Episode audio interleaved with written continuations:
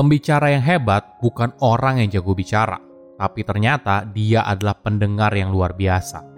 Ketika kamu bisa mendengar dengan baik apa yang orang lain katakan, maka apa yang kamu sampaikan justru bisa tepat sasaran. Halo semuanya, nama saya Michael. Selamat datang di channel saya, Si Kutu Buku. Kali ini saya akan membahas bagaimana jadi pendengar yang baik. Ini merupakan rangkuman dari video TED Education yang berjudul Four Things All Great Listener Know dan diolah dari berbagai sumber. Jika bicara soal mendengar, banyak orang merasa kalau mereka sudah bisa mendengar, tidak perlu belajar. Toh seumur hidup kita sudah bisa mendengar. Tapi apakah kamu tahu, gak banyak loh orang yang benar-benar mendengar orang lain ketika bicara. Bisa saja pikiran kita sedang memikirkan hal lain, memikirkan respons atas perkataan lawan bicara, dan sebagainya. Alasannya bukan karena mendengar itu sulit, tapi kita tidak terbiasa untuk mendengar secara mendalam. Kita mendengar tapi tidak memahami. Riset membuktikan ketika kamu mendengarkan secara mendalam, maka kamu akan mendapatkan informasi dari orang lain lebih banyak, meningkatkan kepercayaan di antara kalian, mengurangi konflik, dan lebih memahami apa motivasi orang lain. Sebelum kita mulai, buat kalian yang mau support channel ini agar terus berkarya, caranya gampang banget kalian cukup klik subscribe dan nyalakan loncengnya. Dukungan kalian membantu banget supaya kita bisa rutin posting dan bersama-sama belajar di channel ini.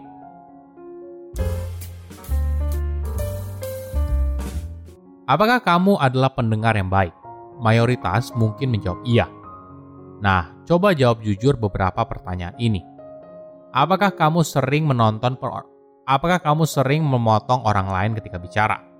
Apakah kamu langsung menarik kesimpulan padahal lawan bicara belum selesai? Apakah kamu sering meminta lawan bicara untuk mengulang apa yang disampaikan? Jika jawabannya mayoritas iya, maka kemungkinan besar kamu perlu belajar untuk mendengarkan dengan baik. Kita juga sering kali terlalu percaya diri atas kemampuan kita dalam mendengar, padahal kenyataannya tidak.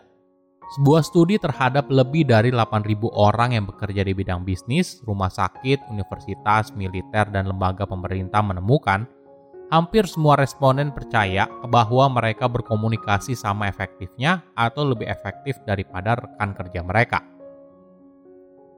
Namun penelitian menunjukkan rata-rata orang mendengarkan hanya dengan efisiensi sekitar 25%. Keahlian mendengar merupakan bagian penting dalam komunikasi jika kamu punya kemampuan komunikasi yang baik, maka kamu bisa mulai meningkatkan hubungan kamu di tempat kerja dan juga di masyarakat. Nah, apa sih maksudnya menjadi pendengar yang baik? Mungkin sederhananya, pendengar yang baik adalah seseorang yang mendengarkan lawan bicara untuk menerima dan memahami pesan secara akurat. Tentu saja, tidak ada yang mau bicara dengan orang yang tidak memperhatikan apa yang dikatakan, kan? Itulah kenapa, jika kamu ingin jadi pembicara yang ulung, kamu harus memulainya menjadi pendengar yang baik. Kenapa mendengar secara mendalam merupakan keahlian yang penting dalam berkomunikasi? Pertama, mengurangi kesalahpahaman. Komunikasi yang buruk sering kali berakhir dengan salah paham. Komunikasi yang buruk sering kali muncul dari kemampuan mendengar yang buruk. Alhasil, seseorang jadi sibuk berasumsi dan saling salah paham jika mereka tidak berusaha memahami sudut pandang orang lain atau mendengarkan orang lain dengan baik. Jadi, mungkin saja kamu salah dengar atau salah mengartikan informasi yang disampaikan. Kedua, mengurangi penghakiman. Mendengarkan akan mengurangi penghakiman. Ketika kita mendengar seseorang secara mendalam, konsentrasi kita ada pada percakapan. Alhasil, kita berusaha sebaik mungkin untuk memahami orang lain dan melepas semua penghakiman. Kamu mendengar dengan pikiran terbuka karena kamu memberikan orang lain kesempatan untuk berbicara dari sudut pandang mereka. Cara ini membuat kamu jadi memahami kenapa mereka berpikir seperti itu atau bertindak seperti itu. Ketiga, meningkatkan produktivitas. Kemampuan mendengar yang baik ternyata berkaitan dengan kesuksesan. Pendengar yang baik kemungkinan besar menyimpan informasi lebih banyak dan memahami apa yang disampaikan. Ini merupakan keahlian berharga dalam meeting atau dalam sebuah proyek.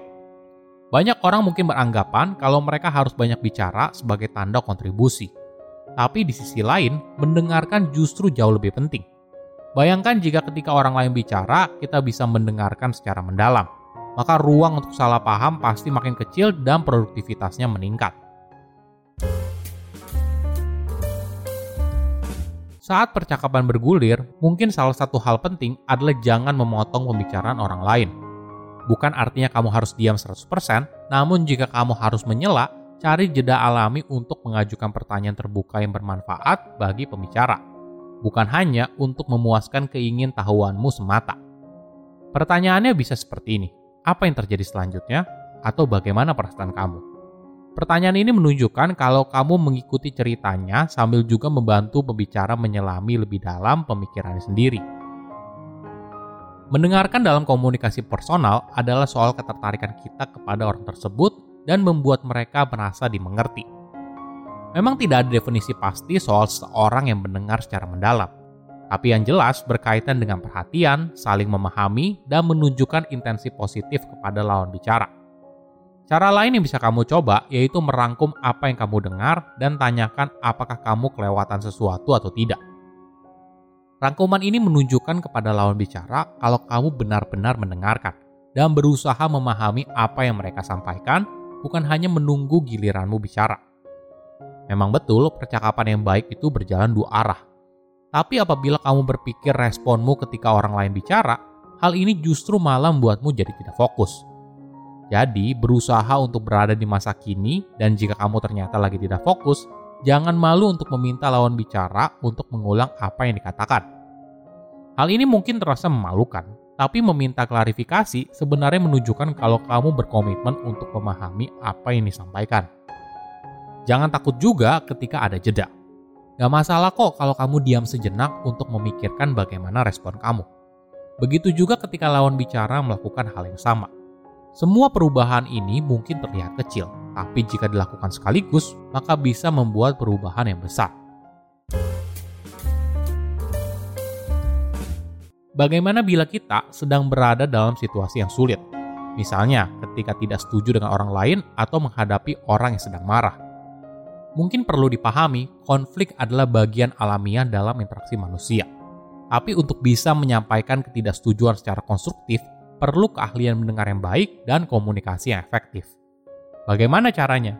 Pertama-tama, kita perlu berada dalam kondisi perasaan yang tenang. Hindari bersikap defensif atau agresif karena berpotensi memperburuk situasi. Fokus untuk memahami sudut pandang orang lain, apa yang menjadi pain point mereka daripada sibuk membela diri atau berusaha menjelaskan sesuatu. Gunakan pertanyaan terbuka untuk memahami akar masalahnya. Apa sih yang sebenarnya mereka keluhkan lalu berusaha untuk cari kesamaan. Coba lihat bagian mana saja di mana kalian bersepakat dan ini bisa jadi jembatan di antara poin yang bersebelahan. Terakhir, bersama-sama berusaha untuk cari solusi terbaik. Pada akhirnya, kalian perlu bekerja sama untuk menyelesaikan konflik yang muncul. Mungkin saja tidak 100% yang kamu inginkan akan kamu dapatkan. Begitu juga dengan orang lain.